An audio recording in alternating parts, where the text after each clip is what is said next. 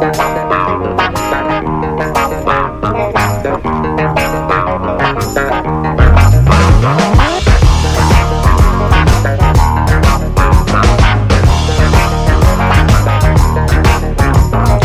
morning and welcome to Wave Makers with Janet and Tom, a weekly conversation with people making a difference in the Tampa Bay region. I'm Janet. And I'm Tom. And answering phones for us today is Lightning Season, season ticket holder John Dunn. If you want to talk to John about hockey or join our conversation today, call us at 813-239-9663. John, Lightning season ticket holder, will get you through to us. You can also email us at dj at wmnf.org or text us at 813 433 0885. Today's guest is Tom Gribben, who's been a fixture in the St. Petersburg entertainment world for more than 40 years. He was the co-founder of the Coconuts Comedy Club chain in the 1980s and the frontman for the Saltwater Cowboys, a band that played from the Pinellas County beaches to Wembley Stadium. He counts among his close friends Jimmy Buffett and the late great John Prine. He moved from making music to promoting and producing it, becoming vice president of Big Three Entertainment, a St. Petersburg record label owned by Bill Edwards. He then helped Edwards take the Mahaffey Theater into a new era. Now he's given up the Mahaffey for a new gig, author. His first novel is The Last Florida Boy. It was published last year by St. Petersburg Press, and he's got some good big plans for that book that we'll be talking about. Welcome, Tom. Hey, it's good to be here. I uh, I've been coming to WMNF uh, since the beginning, forty something years ago, and it's great to be back in the studio. It's been a few years, but it brings back a lot of memories. I'm glad you're back. You know, when I first heard that you were writing a book, I just assumed it was going to be a memoir because you've led such a rich and interesting and varied life. But it turns out you've written a novel, The Florida Last Florida Boy. Yes, it's it's fiction. Uh, it's the, fiction. The story of my life will be coming later. You know? Although do, there's some of your life one, in this book, let's face it. Uh, yes, the, it's the uh, the romance is in the mystery. Yes. so, h- how did you come to write this novel? Well, uh, I, I, don't know what prompts someone to write a book. Uh, you know, when I decided I want to write a novel, uh, I, I, I needed something to base it on, and I took a song that I wrote with one of the, my most favorite people that I've met in the music industry, uh, Mark Huppenbecker. He was an original band uh, mate of mine. And uh, we wrote this song together, maybe tomorrow, maybe tonight. And it was on the first record. And so I took that as an outline. Uh, you know, a, a, song is like a, a picture, it's three and a half minutes, four minutes inside a frame, whereas a book is, is much more fleshed out. Let's, let's turn that song on. Let's listen to that tune. Okay. We got it here queued this up. is the outline for the book. What really? year does this come out? Uh, 81. Okay.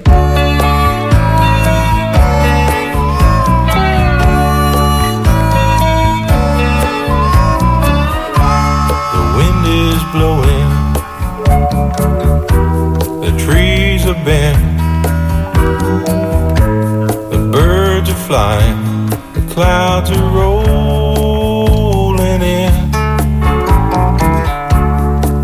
Pipers scurry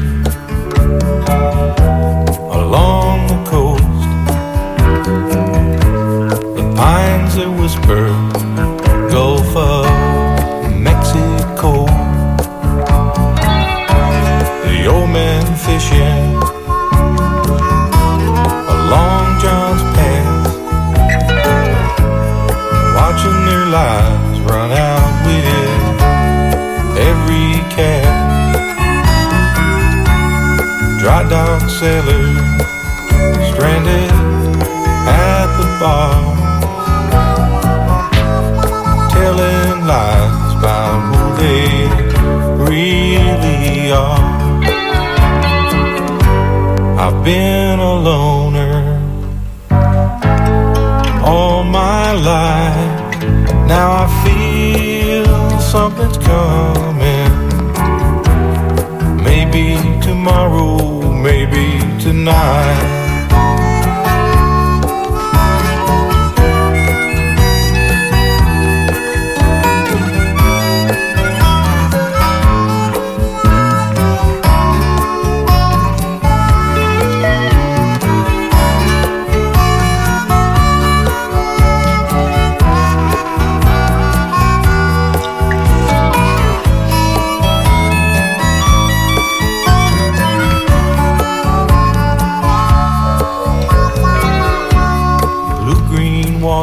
That's a heck of a harmonica player there. Yeah, um, you know, at the beginning of the show, you said that I, was a good friend of Jimmy Buffett's. He's not really a good friend.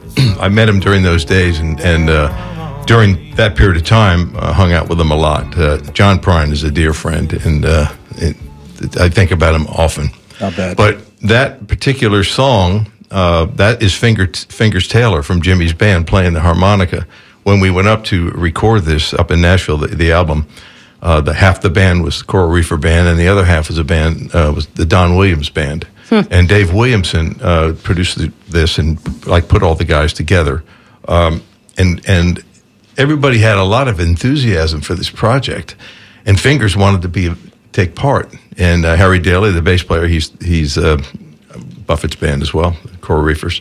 And uh, so Fingers showed up at the studio that day because because everybody was sort of really into it, and I was excited that they were so into it. Fing wanted to play on it, but he showed up and he was a mess, and he couldn't play, and he was sort of getting in the way. And Dave and the guys just sent him home. And so, and we didn't hear from him. And about three days later, he came back all all rested and sober, and he just showed up. And and we put him on this uh, uh, song because it, it it really needed that up front. We didn't expect to have a harmonica solo on it. We were going to put a little guitar solo on there, but he was in the booth, and David said, "Just play through the whole song." And he played through it. And when he did that solo, we all looked at each other like, "Oh yeah, that's it." It, it was one take. It was beautiful. And then when Jimmy heard it later, he said, "Tom, how did you get him to do that?" Uh, getting sobered up probably helped a yeah, little a little rest. But let's talk about the book. Um, it's it's it's a, a, a story of, of yesterday Florida in some ways, Right. And it's it's about uh, a pot runner. Yeah, I mean the the pot adventures in there. Uh, first of all, they're all the. They look like. I, I took the non-violent, the amateur stuff. The guys that I knew who were doing this, they, these weren't uh, really even criminals in my mind. Um, and it was those were sort of fun days, and people who who knew that era can can, can make the difference between that and gangs and violence and all that. So, but really, the pot and the comedy both in the book are vehicles for the real message here is about one it's about friendships and loyalties and how they work out in life under stress. But the big one is you know it starts out the book starts out after the the prologue stating that you know we're, we're given a certain name at birth. And then later on uh, in primitive societies you earned a name you know like the, an indian boy who was born uh, in the wilderness or in the trees as they translated his name. Later he went on a a vision quest or something like and, and was given another name crazy horse. And so that's how you uh, basically sometimes you're forced to into into a new identity and you either choose to embrace that and make yourself that or you stumble back to your old ways. And that and the book is a lot about that and i use the the pot and the comedy uh, as vehicles to get to that. I mean you even like marion morrison who you know had big dreams of playing football who got injured and lost his scholarship at at Southern Cal became John Wayne. And, and now, now we think of him of that, and he embraced whatever that was to become that character. So the guy in this book, uh, he is uh, he is forced into some sort of identity crisis like this. I know this sounds heavy because the book's a lot more fun than that. It, it's a, it, it is a light and e- quick read, I have to say. I, read it appreciate the weekend. that. and, Yeah, it is. it moves right along. I, I'm getting really philosophical because when you get into this thing, you, you know, you're writing this for months and months and months, and uh, so you get into the character, and it's a lot more phys- uh, psychological talking about it than it is in the fun of the book. It's a lot of fun, um, and it's a it's a it's a journey of ups and downs, and it's back in the time, uh, you know, when uh, the names might be changed, but no one is innocent. Well, of course, uh, as we discussed uh, uh, previously, the um, marijuana business is now in, it's essentially legal in many ways, and they're, they're growing weed in Apollo Beach, and you know those innocent days of taking a shrimper to Jamaica and loading them up and bringing them back to Florida, I guess, are pretty much gone. I know, but you know the people in the business now. This is really funny. If you go to one of those stores, my son lives in Colorado, so I'm out there a lot, and you, and this, there's Colorado, there's a, pot stores up and down the street out there. Mm-hmm. And when you go in there and you talk to them, they are fascinated by the old tales. They've they've grown up in a world where it's basically legal, so they're fascinated by these old tales. Sure. I mean, they don't want to hear about Pablo Escobar or anything, but these old tales of the Florida boys you know, taking their boats out and coming in, you know, their dads and them coming in. They they love the stories because Yeah. it, it they, they can't believe it it was that bad. And you heard some good stories during a famous trial called the Steinhatchee Seven, right? Yeah, I was in law school in Gainesville, and uh, those guys were busted in Steinhatchee, but the, the trial was held in Gainesville. And you, out of the seven, I think five or six of them are all, you know, St. Pete Beach boys, and I grew up with them. I played uh, Little League Baseball with a couple of them, and, and uh, you know, I knew them. So I was fascinated. So I went out to the trial every day, and uh, What was the trial? it was called the Steinhatchee Seven trial And they were being tried for. for a big marijuana conspiracy. They they brought in tons of pot over on by Steinhatchee uh, on the Mm-hmm. and that would have been in like the mid 70s or? Yeah, uh, probably early 70s. Mm-hmm. And they were ta getting it from Jamaica or Colombia or Not quite sure. I think they got it all from Jamaica, uh, from what Steve Lamb told me. Yeah. Steve was one of the guys, and he, he's written a book too about his smuggling days. Um, and so I let, I, let, I let them tell those stories. My book isn't about their stories, but I was I was motivated by going to the trial every day. I went actually to see a couple of my buddies and find out what's going to happen. but I wanted to I wanted to meet their lawyer. Uh, four of them were represented by the same guy, a guy named Percy Foreman, who at the time covered Time magazine. He was like the hotshot lawyer. He was a little past his days. The trial, I, I was disappointed when I met him because he's fallen asleep at the trial and everything. But every night, you know, Steve would go. "Let- We'd we'd all go out, the, all the defendants, and we'd all go out to dinner and and with the lawyers, and, and so I hung around and, and watched the whole trial, and I was mesmerized by as the evidence each day unraveled. I was thinking to myself, yeah, I'm in law school, you know, and I'm going, this isn't even really a crime to me. I mean, this is this is uh, adventurous. of course, they all got convicted, but in those days, you know, they were three and a half years they were out, you know. But, Yeah. Uh, but yeah, it was it was it put a seed in my mind about, you know, there's a story to tell here. Well, that was almost 50 years before you started writing the book. No, yeah, it was n- not Well, fifty the- years, but it was, I, I've been writing this book over twenty five years. I've been I've been putting this thing together um, for a long time. I mean, you was- started. You mean the first words, or you wrote wrote the first words that long ago? You I- just I- kept, kept going back to it. I probably started the book in you know what 1990 or whatever, and that's Well, the that's song, 30 years the ago. song that you wrote started the book, right? That Well, the song or the, the song I wrote with Mark. yeah, um, that we just played. I mean, you were saying that that basically encapsulates the book, and you wrote when did well, that? I, that that that song uh, Mark and I wrote in uh, uh, in the late 70s. Yeah. and uh, I, I remember he he brought the first fragment of the song to me, and I was going, "Oh, this is great!" And then. You know how you write something, you kind of collaborate, and, and we made it the story of this, these guys on John's Pass, and there's some references to the guys lying at the bar, lying about who they really are, and so I took that song, and then and then about 30 years ago, I started the book, and uh, and I've been you know chewing on it and writing it. And uh, finally during the pandemic we had that you know the quarantine i was home and i wanted to be productive. So i said i'm going to put all of this together and i'm going to finish i'm going to get all these writings together and finish it. Another good thing to come out of the pandemic. exactly. It would have never happened if not Um, if you're just tuning in, you're listening to Wavemakers on WMNF with Janet and Tom, and our guest today is Tom Gribben. Um, he's a, a longtime fixture in the St. Petersburg um, entertainment world. Um, and if you'd like to join the conversation or share some of your memories of St. Pete Coconuts Comedy Club and the Saltwater Cowboys, give us a call at 813-239-9663 or send us an email to dj at wmnf.org. We do have an email from DeMarco who responded when we were playing the song. He says, I could tell right away who was playing that harp. His playing is as unique as Stevie Wonder. It immediately reminded me of this song. And he sent us a YouTube link to Biloxi, which is a Biloxi, uh, Yeah, Jimmy, Biloxi, Buff- down Jimmy around Buffett song. Yeah, Yeah. that's great. He's got a good ear. You got a good ear, buddy. Very good. ear. and so now, what are your plans for this book? I understand you've got some deals working. Well, I am the the plan right now. Obviously, I'm doing the touring it and doing some book signings and, and all that sort of thing. And um, I know that uh, shout out to Jim Mayer, who's a, a Buffett's uh, bass player, who got it and loved it and just helped me on it. He gave a copy to Jimmy a couple weeks ago. Kind of Oh, that's cool. Kind of waiting to hear what he has to say. But And, that- and, and, and you have a section in the book about Jimmy Buffett. yes, yes. And you talk about, or at least your main character talks about how uh, uh, there were a lot of, uh, let's say, pot smugglers who found Jimmy Buffett to, uh, to Well, be a kindred spirit. in the beginning, you know, he sort of embraced that lifestyle. I mean, it was, uh, you know, if you, some of the lines of his song, uh, songs I, I used to, um, rule my, one- rule my world from a payphone. You know, it's, there were no cell phones back then. These guys Right. making new deals on the payphone all day, and he had, had those. the- You know, I, I've, I've done a bit of smuggling, that kind of thing. And it was all it was all fun. I mean, I can't speak to what, what Jimmy did or didn't do. I mean, he was a musician, but I'm, I'm sure he knew a lot of these guys, and they and they embraced it. And at, at some point. I think he, he turned away from that, uh, but you know I, I can't speak for him. But I didn't see it as much in his in his music anymore because the business got ugly, and and I'm try, I try and capture that in the book. Yep. And, uh, and everything that I've I've written in there is uh, my take on the era, you know. And uh, but uh, th- they were fun days.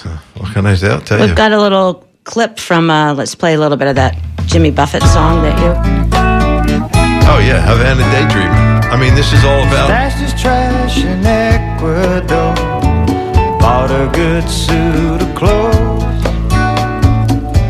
Flew Yeah, you, you said that this song was something that was relevant to the book, that it evoked the book. Tell us Well, about yeah, I that. mean, well, you the lyrics of the song, you know, Waiting for some mystery man. Waiting for Mr. Man. to pay him for his time, His time. and then the next line. Thinking about ease.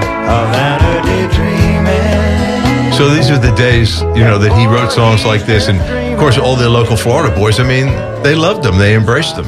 And, uh, and and he liked them. I mean, the name of his band is the Coral Reefer Band. Yeah, let's Right. face it. he's not. he- he's not hiding it. Um, we, we've uh, got a caller, if you don't mind. We've got um, Craig in Sarasota who wants to um, say something to Tom Gribben. So, Craig, you're on the line. What's on your mind?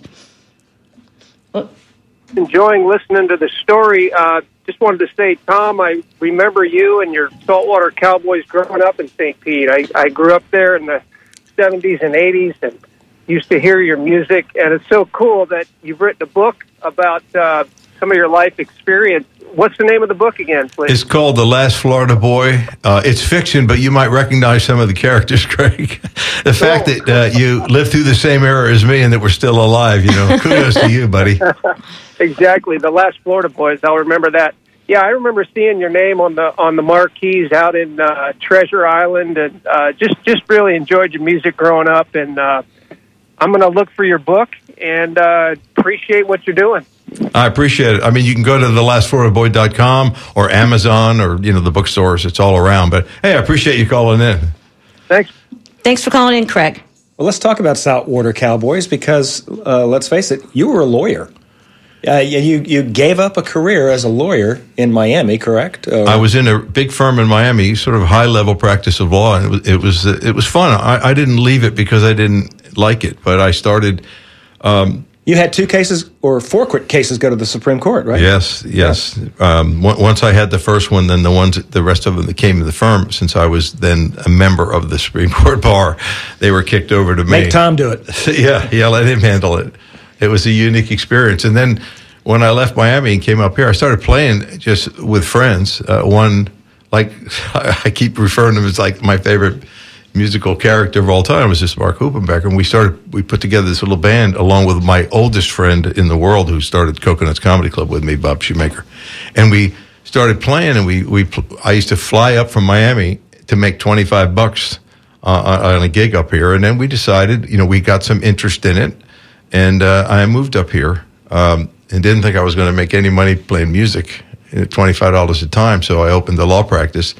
But, you know, we put the first record out and, and, and it took off. And so I was able to walk away from the law practice and uh, go out and live the rock star life for a number of years. It was a lot of fun. And you did. I mean, you toured Europe, right? You're- Yeah, we toured. T- We- tell us about that first record and how we it did. We did well. Um, you know, we uh, we had played once with the original band with Mark and Bob and everything over in uh, at, at this uh, showcase club in London, Dingwalls. And, uh, and when we went back to, to our our publicist over there, put together helped us put together the tour, and we got at, at, at Wembley they, at Wembley Arena. They had this uh, uh, four day country music festival, and so we got on that bill. and that was a big deal. And then when the uh, the uh, album was released, you know, it took off because one of the songs on the album was "The Guns of Brixton," which is a Clash song from their London Calling album. We did a we did a uh, country version, put these Irish fiddles on it and everything. And then three days after it was released in the BBC, BBC One, they had the big riots in Brixton. I, I didn't know where Brixton it, it's a, was a Jamaican ghetto in South London at the time. Now it cost a million dollars for an apartment there, but uh, at those days uh, there's a lot of unrest. And uh, when I first heard the song when the Clash did it, it was uh, sounded like a Jesse James song, "The Guns of Johnson County." I subsequently learned Brixton was a you know it was like a, a, a ghetto. Uh, and so anyway, they had these big riots, in about three days after my record was released, uh, it was I probably played as a curiosity at first because it's Clash, you know, they were big, and here's this sort of countryish Florida guy playing, and uh, and so they played the song, and then the riots started, unrelated to the song. Um, it- the largest riot since World War II, they told me, and it was all in the papers, front page.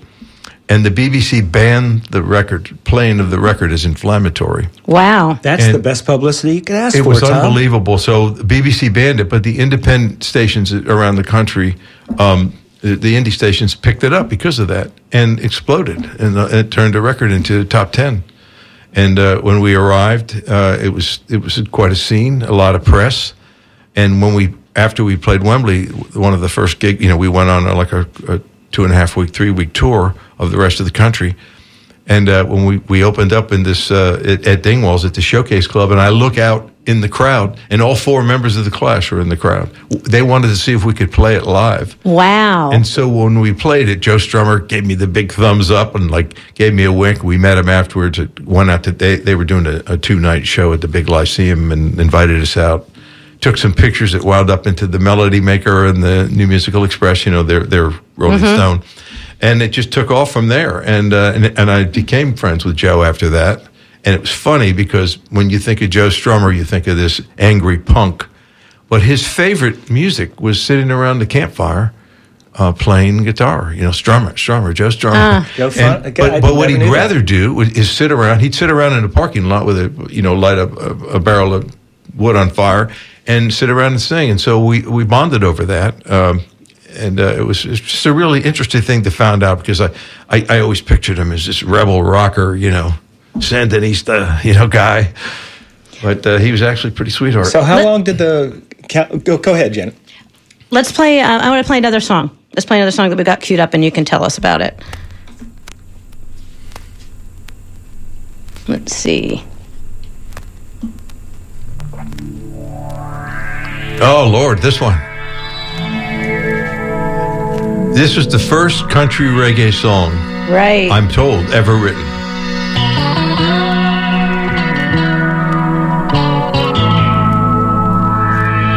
The reggae intro.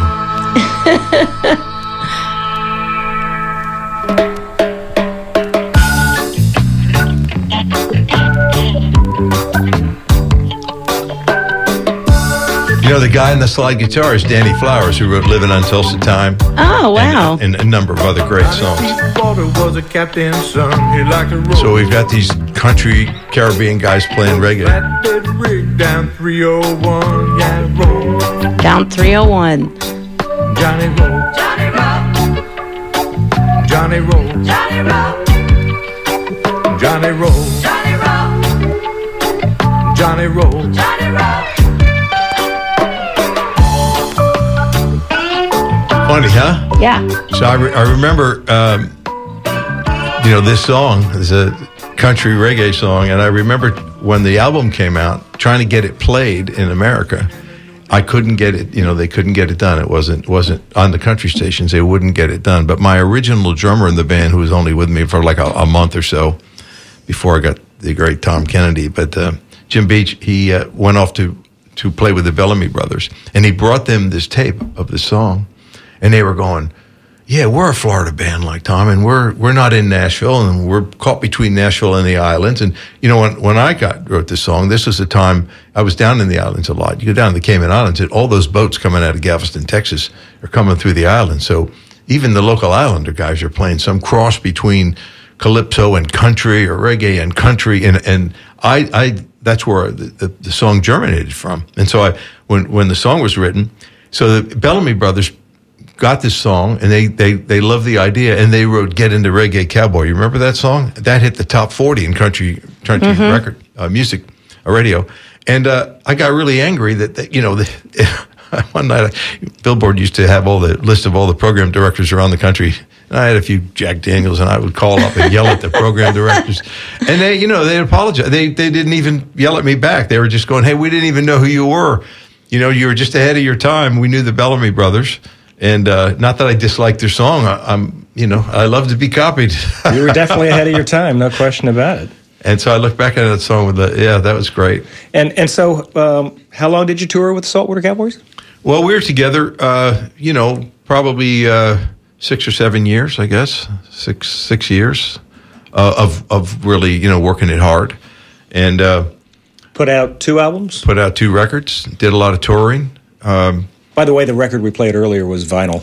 Just yeah, yeah, I saw that. that. I love that you have that in the uh, in your And the closet. WMNF archives. Yeah, We've got it. Our, our record library. We've got music library. We have both of your albums are in there. I remember coming over here and playing those when they were fresh at WMNF. and it now, still sounds good. yeah. Well, So yeah. what did you do after that? What, what and actually, how do you? At some point, you go, okay, let's do something else. What what, what happened? Well, what ha- it, it it it just flowed into it. Really, I started. I I was playing, still playing, realizing this isn't going to go on forever. You know, and uh, so I started promoting shows uh, with my partner Bob, and also you know a key member is uh, Rob Douglas, who books all the stuff at Jannus Landing. And you know, Rob, he's just uh, we've been old friends, and he's just a joy still. He, he's he's like Hoopenbecker. They're still their their minds are still back there, you know. I I've grown old, but they haven't. so anyway, uh, uh, we started promoting shows, and we were the first people to bring in Robert Cray to this town. His first concert here was one of ours. Los Lobos, Righteous Brothers, Jerry Jeff Walker, Roger McGuinn. You know, we did a lot of these shows. And those shows were being uh, done at uh, a little place in Pinellas, right? Well, it was actually a big place. It was the old Las Fontanas Grill that became the Turtle Club or something like that. But it was a it was a, a restaurant, but they had this giant ballroom attached. It was gorgeous. It was really like a concert room, and so we used it to do these shows, and uh, it was fun. And I was still playing, so sometimes I'd open the shows. Um, we opened we opened for Roger McGuinn.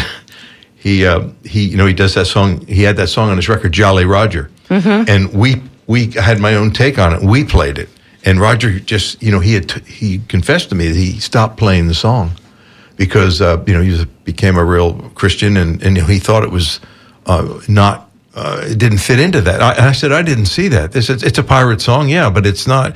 I thought it was one of the best songs he'd ever written, and and he started playing it again. If you go out to hear him now, he he's not adverse to playing it, but uh, he was moved by our rendition of it. And of course, you know, Roger lived in town at the time, so I got to know him a lot better.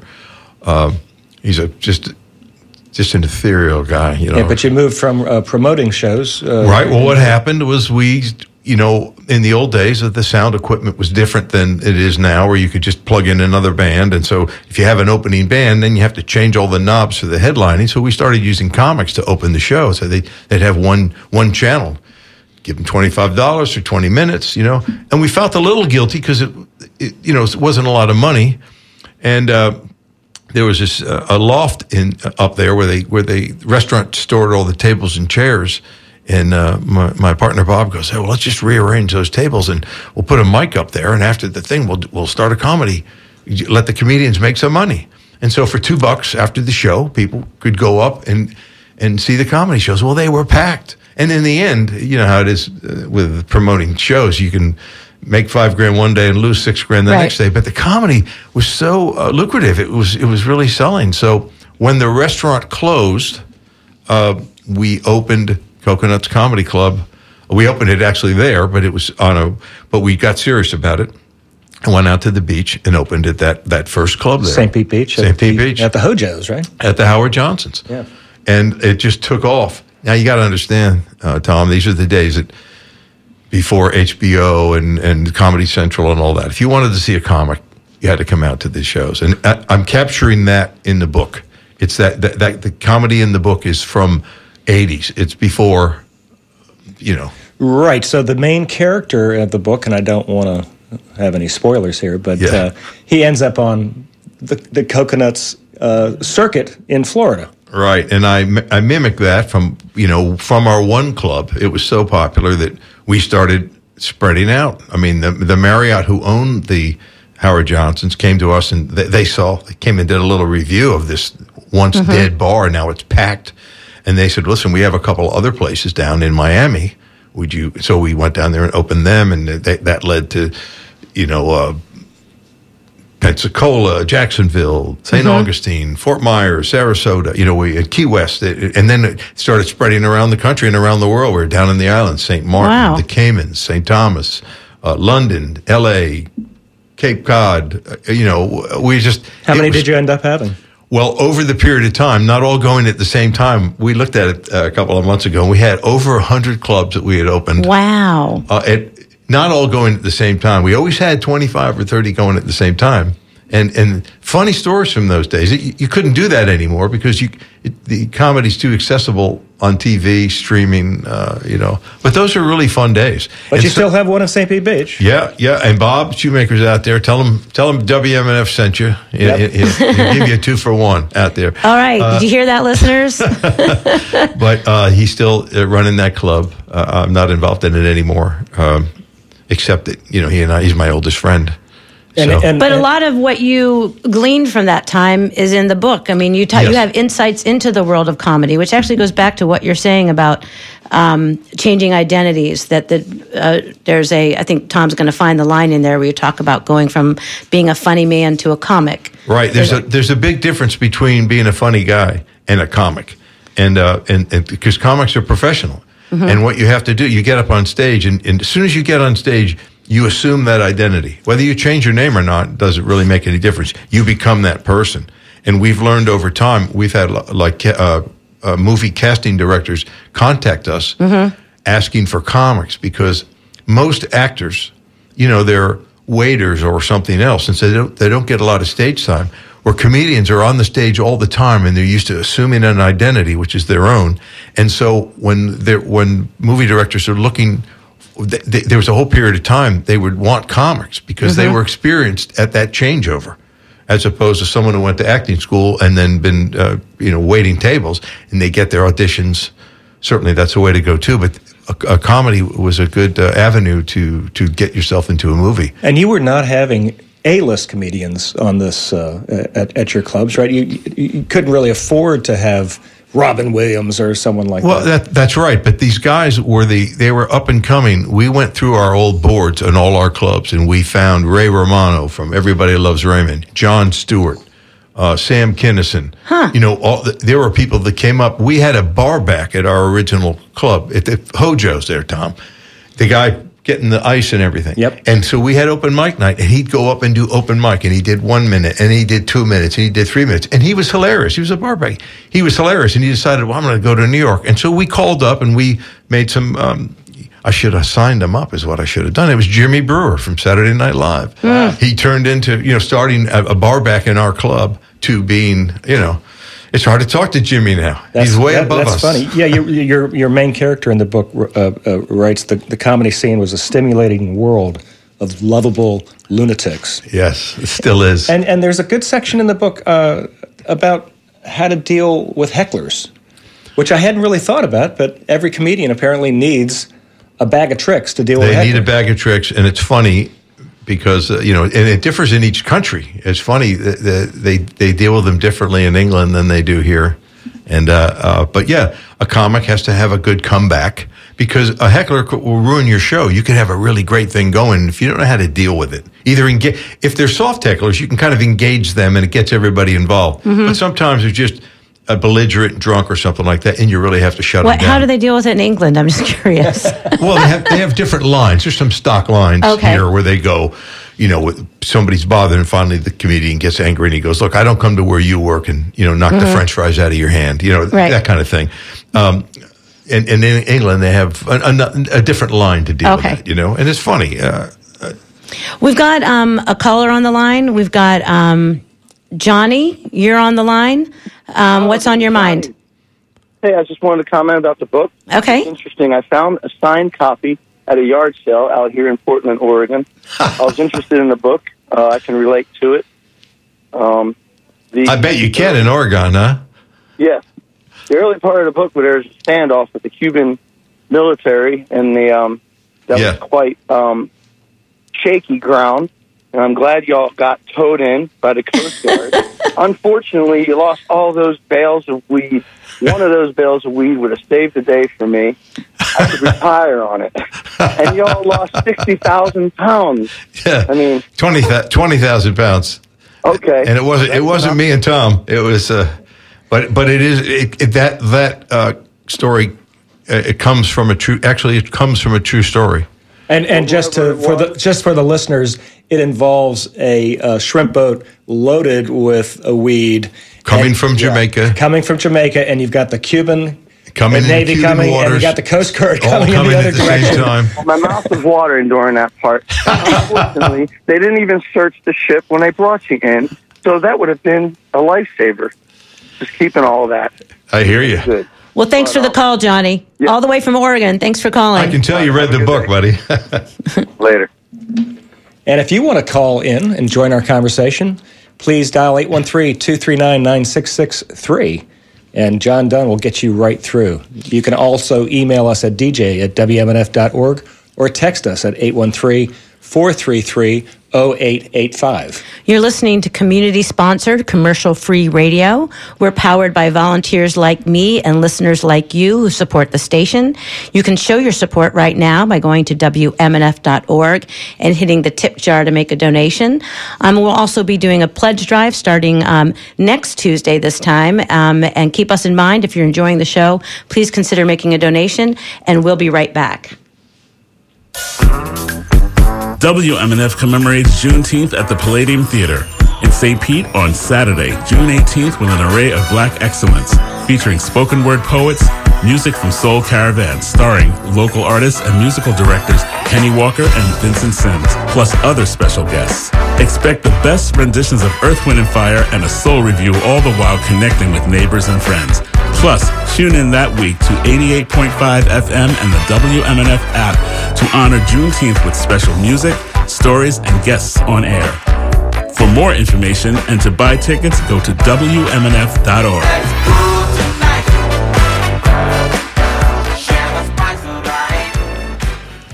So, Tom, uh, back to. Hey, hold on a second. I, Go I right got to comment on, on John. Johnny's thing. First of all, you spent a lot of time going, I don't, spoiler alert, I don't want to do a spoiler alert. and Johnny's telling, the, He's telling telling you what's happening with the. Cubans and everything. And also, um, I have to commend you. This is the first interview I've done, and we've gone, what, three quarters of the interview, and you haven't asked me, did you do that? Did you, you know, and, and he, and, and you can hear Johnny, when y'all were When on y'all that did ship, it. boat bringing that pod in, I, I'm laughing because the book is written in first person. So it's the first thing everybody asks me. And I really, eh, you know, it's, it's, uh, it's, it's not even a question I want to answer because I think that the, uh, the romance is in the mystery. And, uh, but it's, I have to commend you for not just opening the show as like, were you on that shrimp boat? Were you on that plane? It really, it really, and, and hearing Johnny going, Hey, when you all like it's the three of us.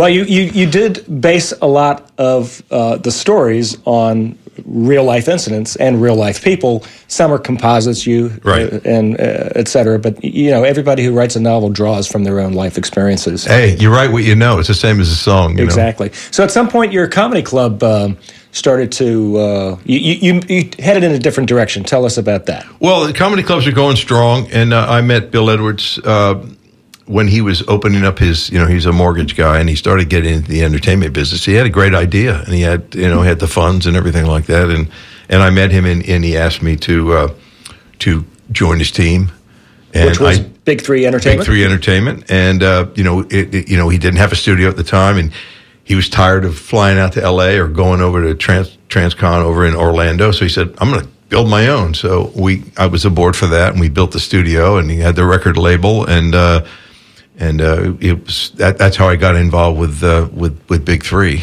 And so, exec- what were some of the bands you all worked with? well, we did. Uh, uh, we had three records with Cheap Trick. We did Rick Derringer. Uh, we did. We've, we, we've done a lot of bands that perhaps you didn't know that we started out with. Uh, Fit for Rivals and and um, I'm just trying to think of many bands that we had, um, uh, bands that we discovered and developed here.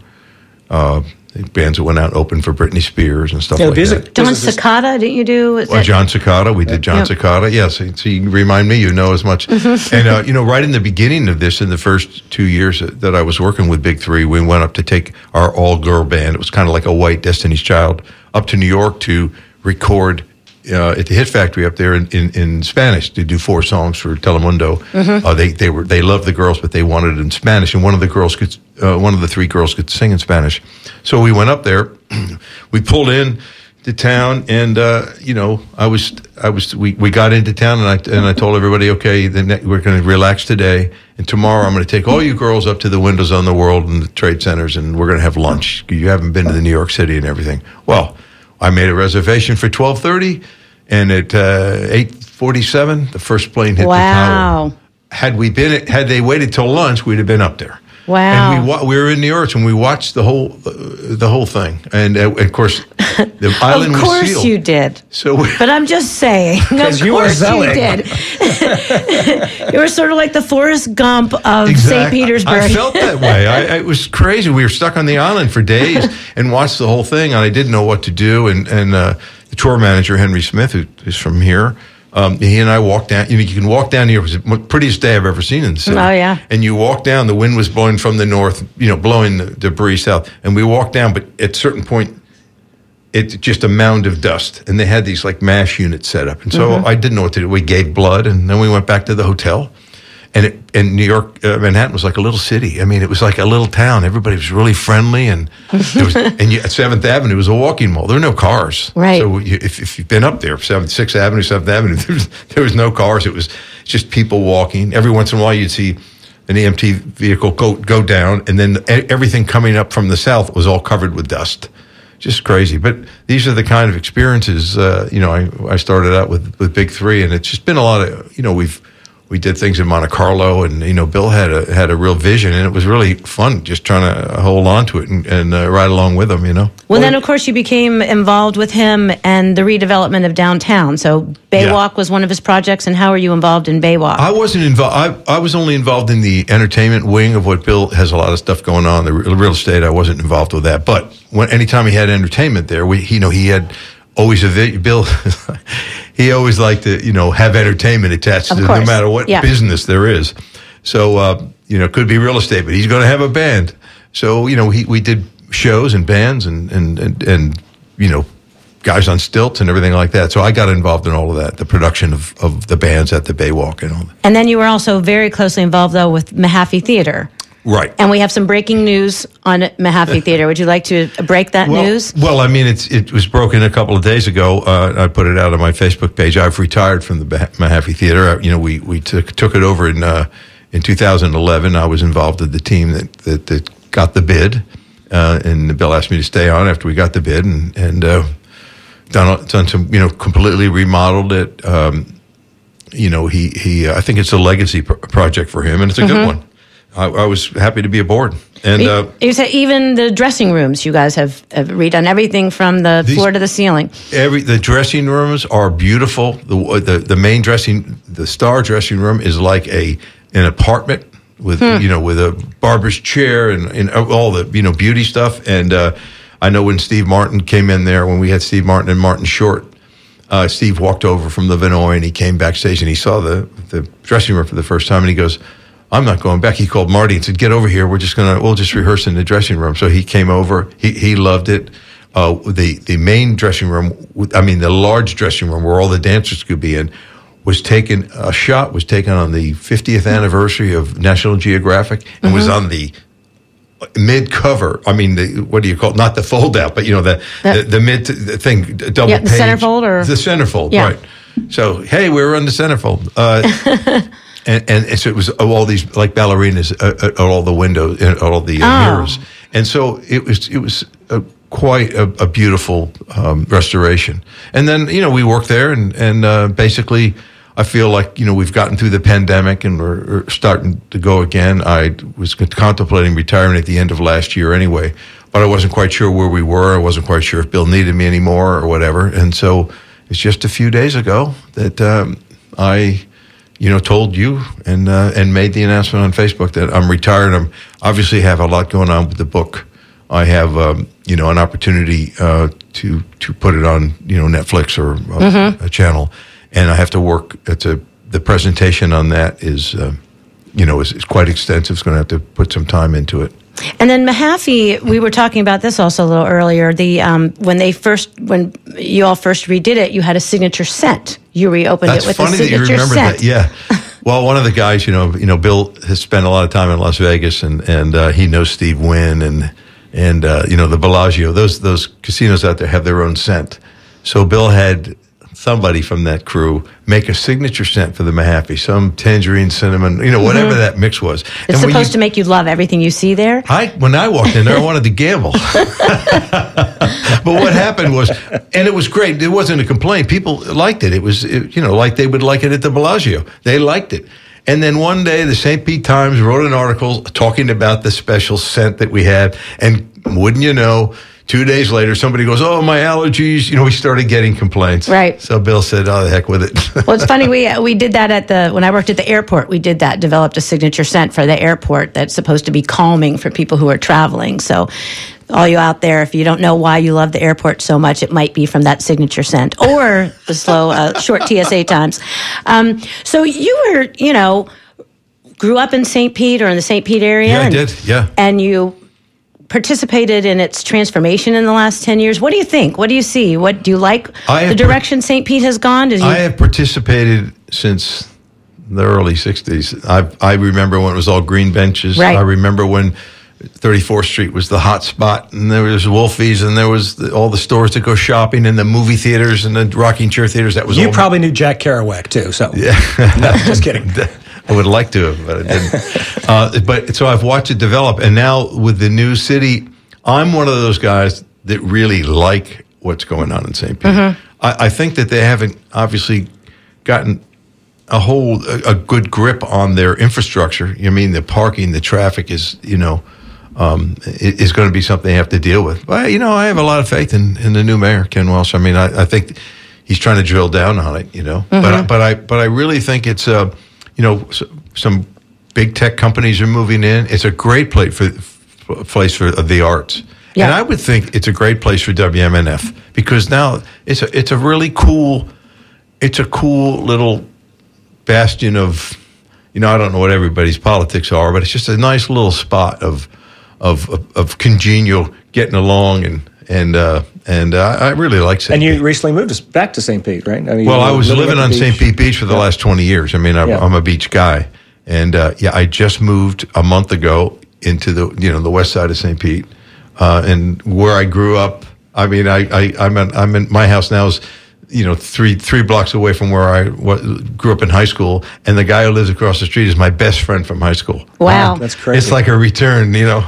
Yeah and, there, and you know there's some people i've lived here for um, how long have i lived here now over 40 years Yeah. and um, I really like the transformation that I've seen. I, I'm not sure how much I want it to keep going, how huge I want Right. us to get. You know, I'm, I, I'm, I like now that we have lots of good entertainment. Where it's becoming more walkable. St. Pete is super walkable, And bikeable. restaurants. I mean, great restaurants restaurants. We have, yeah. You used to have to go over to Tampa. Now it's there, there's great Right. restaurants here. I don't like what they've done to First and Avenue South and North, using that bus lane. Now it's it's kind of congested, but I don't have to do it. I don't commute there anymore, so I don't care. Um, we have an email. I want to read another email that we have from Gail Harvey, um, who sends um, ends with a little heart. She says, "I enjoyed your book signing and musical friends in Sarasota at Madison's City Grill. Your book brought, brought brought back memories of a now gone sailor friend that used to make trips to Jamaica and back. Wonder what that's about. His tales of adventure were really amusing. I'm pleased I purchased a signed copy of your book, and that's, oh, that's from nice. Gail." Hey, Gail, thank you. And that was a, a fun event we did down there at Madison's. Uh, uh, Roger Bartlett was playing. Roger Bartlett was Jimmy Buffett's first uh, lead guitar player. Wow. So he played while I signed books. I did a song with Roger, but uh, uh, you know, I- you know, he's just a great character and a great player. And and and to it was really fitting to have one of the original Coral Reefers. I'll bet. So we've only got a few more minutes left, and I don't want you to uh, leave before we talk a little bit about your dear friend John Prine. Um, who Hmm. lived for many years in, in Gulfport, at least part of the year. Well, he has a house there, and, still and has a he still there. has a house there, and Yep. his his wife still, you know, Fiona still. To comes. me, one of the greatest victims, maybe the worst thing that came out of the pandemic was losing John Prine. I can I can tell you, it's it's it made COVID a reality to me. And one of the great music moments for me was being at band bands on the sand and Treasure Island, Yeah. watching Out on the beach. the, the, the saltwater cowboys. The next thing you know, you're introducing John Prine. John comes up. Yeah, we, I mean, he's done that for a few times over at Kitiki, and uh, you know, John, uh, we've been dear friends for many years. Uh, I opened for John Prine a couple times, but a memorable one. I opened for John Prine uh, in Tampa Theater when the the night my son was born. Wow. who's named John. Ah, John has a son named Tommy too. So, uh, but uh, You guys were close. I, I he's a very dear friend. I was at his wedding, and we, you know, I've watched his sons, you know, be born and and grow up, and, and now Tommy Prine's out on the road. He's he- he's got the same edge to him as his dad, and I I, I just uh, did a um, I promoted a concert for him at the Hideaway uh, in December. Oh. and his first uh, his first tour, and so I jumped on it. And how did you meet John Prine? I think I met him through Joe Nuzzo. So long ago. Joe Nuzzo, also in your book, And, yeah, very the brief famous surf appearance. shop guy. Yep, Yeah. one of the great characters of the Pinellas Beaches. Yeah, he introduced me. Suncoast Surf Shop. Yeah, he introduced me to Buffett too. Uh, you know, Joe, he just recently passed away, and uh, you know that. that So I saw you a couple times at uh, the Katiki, these uh, Yeah. annual uh, shows you used to do, and of course uh, there were always whispers in the neighborhood. John Prine might show up. yeah, John Prine might be here tonight. I'm like, how do you know that? Well, he's been here before. yeah, yeah. Is John coming? I, I used to get those texts all the time. So your shows were always packed. yeah. Not that they weren't going there for Believe you me, Tom. in the old days, he used but- to say, "Is Jimmy Buffett showing up?" But of course, you you would show up sometimes for you know. Uh, Corn fused on Sunday. Uh, Oh, yeah, my favorite. They're still going. So how can uh, folks uh, see the? Well, I'll tell you what. We are playing. You know, there, there's going to be the 50th anniversary of Shadrack's uh, at Pass-a-Grille. Down One at of the great Grill. beach Oh, bars wow, still okay. around. And, and one of the places where the Steinhatchee Seven guys would always hang out. It's kind of, it's going to be kind of a smuggler's theme. They're closing off the whole block, and they've asked our band to play and talk to the guys. We're all going to do it. That means we have to rehearse. They're going to be. Are the Steinhatchee uh, Seven going to be there? You know, you never know. if I can, if I can drag Steve Lamb out, I will. Uh, when is that? that's October eighth. It's a Saturday night. Okay. Uh, we might play before then. Uh, you know, we, we skipped our annual thing at Katiki this year. You know, the last year was COVID, and this Yeah. year was you know we just didn't do it. Um, but we'll we'll start again next January. But we, we, we might do it like in August or something. Well, I'm talking to the guys now. But for like sure, fun. October eighth. So Yeah, come on because out. you've you've still got a really uh, a, a great band. They're still tight. They're still playing great. Dennis Wallace is your guitar player. Hey, and Lenny Austin, a guitar player, Yeah. Tom Kennedy, Great, uh, I great musicians. That band Really is great. only as good as its drummer, and he's the best. Thank you very much for a word about the drummers. Um, we had somebody who wanted us to repeat who our guest is. It's Tom Gribbin, and the name of the book is uh, The Last Florida Boy Available wherever you buy your books. on Amazon or, or at the bookstore. Bookstore. Tombolo Books has it. Yeah, Uh, Tombolo, we did a thing out there. And also, you can go online, thelastfloridaboy.com, and order it directly. And if you order it, thelastfloridaboy.com, it's the same cost. It doesn't cost anymore. But the publisher's here in town, and I can uh, autograph the book for you. When you make the order, you just tell me what you want to write. And then um, we'll, maybe we'll see um, a Netflix series made out of this. I'm. That's what we're working on It right seems now. like it's just made to order for them. I, I mean, th- this this kind of a little more. We have some distance now between uh, then and today, and, Yeah. it, and it does seem like a much more kind of romantic uh, period, sort of like the Rum Runner days of the of exactly. Prohibition. Exactly. Well, and, and, and Florida, of course, is super hot right now, St. Pete, Tampa area. So it'd be a, great to have another show based here. Absolutely, and and you know they tell me the tax advantages for making a movie here are now really in our favor, and so a lot of these movie makers are coming down here. Uh, they were here for the Sunscreen Music um, Movie Festival and and reached out to me, and I talked to a couple of them. So if but Netflix I have this makes one. the movie, the series, let's do it in Florida. Yes. Yes. Why not? Why not? All right. Well, Tom, thanks for being with us today. Thank you for having me. This has really been, brings back great we could go on for a couple more hours. Yeah, we could. But- I might hang out. Up next is the NPR News, followed by Harrison Nash, and he will be marking um, Mental Health Awareness Month, which is this May. He will also be marking this date in 1854 when the Lincoln Black College was founded in Pennsylvania. The day after tomorrow, 26, is Miles Davis's birthday, so Harrison will be marking that, as well as um, the two year anniversary of